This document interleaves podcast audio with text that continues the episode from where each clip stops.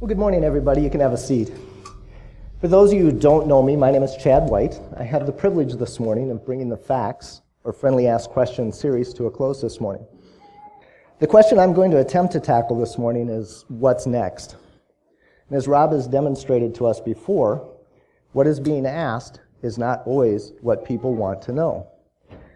I believe that the question being asked in this instance is how do I share my faith or witness to others? Believe it or not, I've heard this question recently in the men's group that I am uh, part of on Saturday mornings. And I've heard it from several others through my Christian walk as well. So if you'd humble yourselves with me right now and pray, we'll delve into how to share our faith. Father God, thank you for your grace and your mercy, which has brought each and every one of us here this morning. I ask that your spirit would guide my words this morning and that your message would be heard and not mine. Would you please touch hearts and bring glory to your name? Amen. So, how do we share our faith? I know my question when I'm asking this is how do I make a difference or let my light shine in the community around me? We often believe that we're not qualified or that we don't know enough or that we can't even be a convincing witness for Christ. What would happen if I told you that each and every one of you has something to offer. Uh, you bring something to the table. Let me explain the statement a little. I believe that we have all been given gifts and talents from God. And when I say all, I mean all. Everybody brings something to the table. These gifts and talents are unique to each individual, and each fits into God's story like a piece of a puzzle. No piece is more or less important than any other piece. We need all of them to complete the puzzle. Perhaps a different analogy might show this a little better. We've been talking a lot about tools during this series. So if I give you a board, some nails, and just a hammer, you're going to not be able to make a whole lot with it. You might be able to give me a board with some nails sticking out of it, maybe do a little string art. But you're not going to be able to make anything, we'll say, of significance. You need the hammer. You need a couple other things a saw, perhaps a square or a tape measure, in order to turn that board and nails into, say, a birdhouse. We are all different tools in God's toolbox, and He will use us in different ways if we let Him. I think of myself as more of a hammer, but without other people around, I cannot easily accomplish the task that God has given me. The Bible explains it this way in Romans 12, 3 through 8. I'm going to be reading from the Good News Translation. And because of God's gracious gift to me, I say to every one of you, do not think of yourself more highly than you should. Instead, be modest in your thinking Judge yourself according to the amount of faith that God has given you. We have many parts in this one body, and all these parts have different functions. In the same way, though we are many, we are one body in union with Christ, and we are all joined to each other as different parts of one body. So we are to use our different gifts in accordance with the grace that God has given us.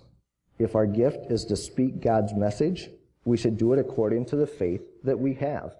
If it is to serve, we should serve. If it is to teach, we should teach. If it is to encourage others, we should do so. Whoever shares with others should do it generously. Whoever has authority should work hard. Whoever shows kindness to others should do it cheerfully. Each of us is important and each of us can be a light in the darkness or a witness to others. Witnessing, nevertheless, seems a rather daunting and scary and involved process to an introvert such as myself.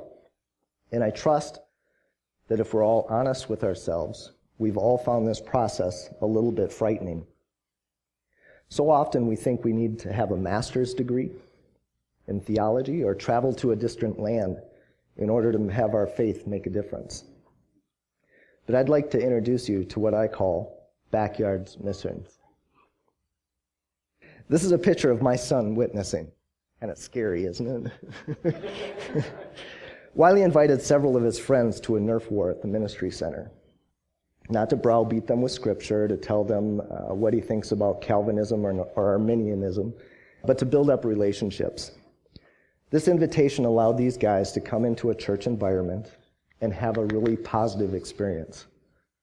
While they may not have had a direct witness, you can bet that they'll be more comfortable next time they step into a church or invited to a church event. And they might even get the courage to ask a couple of questions about faith. Dorothy, my daughter, put it eloquently in her creed that she had to write for confirmation. And I'm going to quote this. She's given me permission. Quote, I think that striving to love everyone in the same manner as Christ does will improve the community I live in. To live like Christ to me means trying to help people without expecting something in return. And as I said, loving everyone with the same unconditional love that Christ has shown me. Answering questions about God asked to me by my peers to the best of my ability, and being honest in every circumstance because it is better to tell the truth and be uncomfortable than to lie and not be trusted and disliked. Unquote.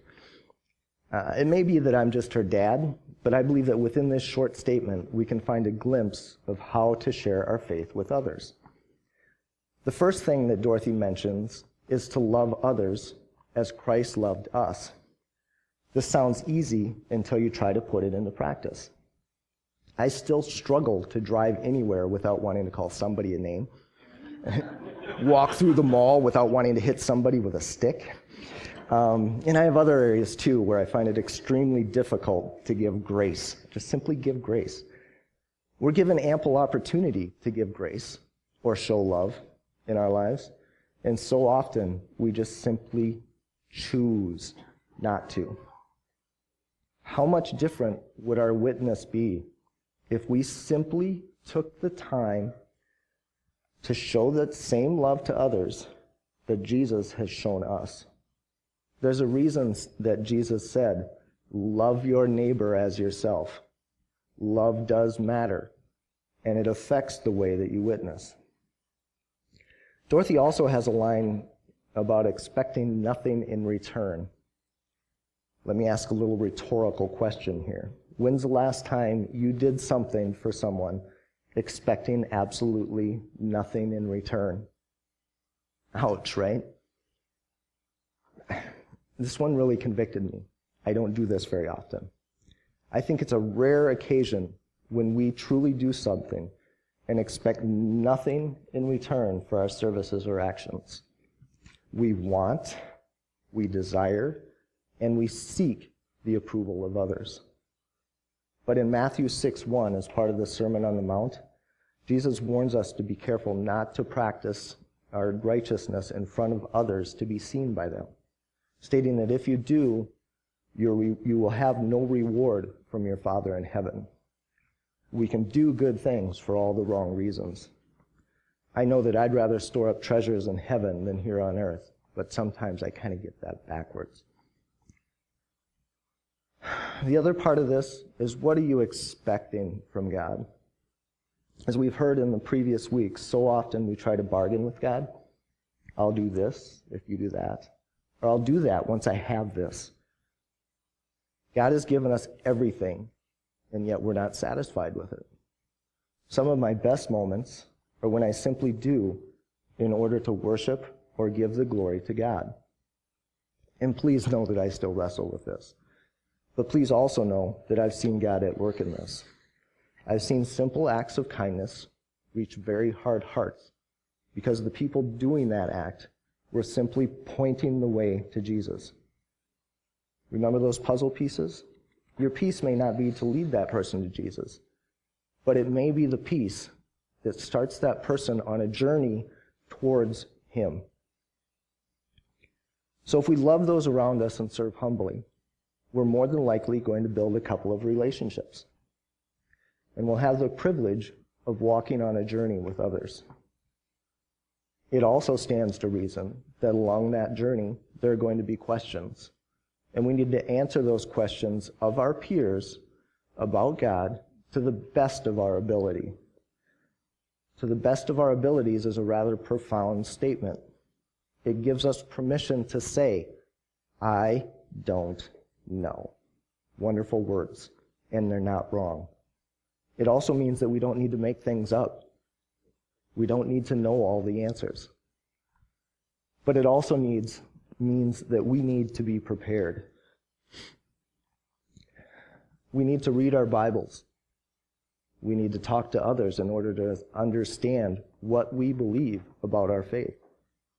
It also means that we need to be willing to journey down some hard roads with people and trust that we're going to receive God's wisdom along the way. To the best of our abilities means that we do need to do the right things and do things right. Going back to Romans 12 and reading from verses 9 through 16 reiterates a little of what I just said. Love must be completely sincere. Hate what is evil. Hold on to what is good Love one another warmly as Christians and be eager to show respect for one another. Work hard and do not be lazy. Serve the Lord with a heart full of devotion. Let your hope keep you joyful.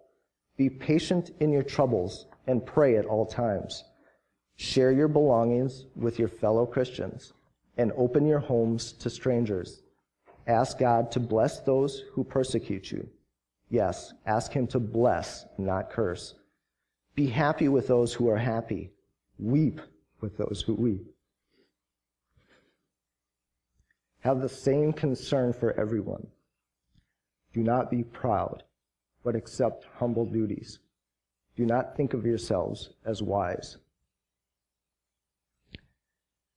If I go back to the statement of we're not qualified and we don't know enough, I think we're starting in a really good spot. We don't know it all. If we do, we're not serving a big enough God. We don't have all the answers. But if you take what you have and you sincerely offer it to Jesus and ask Him to bless it, it is enough and He will use it. Out of that humility, God can do marvelous and miraculous things, and He will sustain you. We want to be different from the rest of the world. And again, back in Romans 12, verses 17 through 21, kind of give us a glimpse into what that might look like.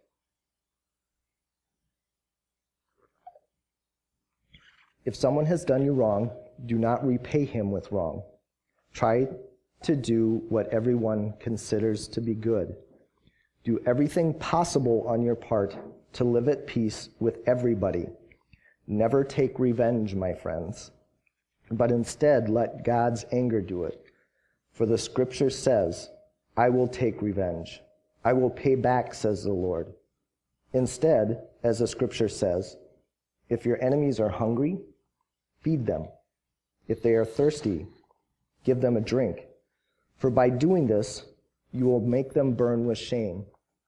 Do not let evil defeat you. Instead, conquer evil with good. Imagine what the world around you might look like if we just lived our lives into these five verses. Picture how your family or neighbors might react if you did not seek revenge, but rather bless them. How would your workplace change if we did everything possible to live at peace with everyone? Can you envision what your friends would say if you started reaching out to those around you? We are all part of God's puzzle, and we can deeply impact those around us if we really believe that God loves us. Please don't think this is a check the box and you're done process either. It's not a one and done thing. This is a daily, step by step, minute by minute progression. This is a journey. This is a lifelong commitment to doing things differently and becoming new creations in Christ. I'd like to close this uh, with Colossians 4, but in a little different way than just reading it. I've taken a little liberty, and I'd like to use this as our closing prayer. So if again you'd humble yourselves with me. Father God, please devote us to prayer and let us be watchful and thankful. Lord, we ask that you would open doors for your message and that we would walk through them and proclaim the mystery of Christ. We ask that we may proclaim your message clearly and to the best of our abilities. May we be wise in the way we act towards outsiders and make the most of every opportunity, no matter how big or how small. Lord, may our conversation always be full of grace, seasoned with salt. May we be so prepared that we may know how to answer everyone. Amen.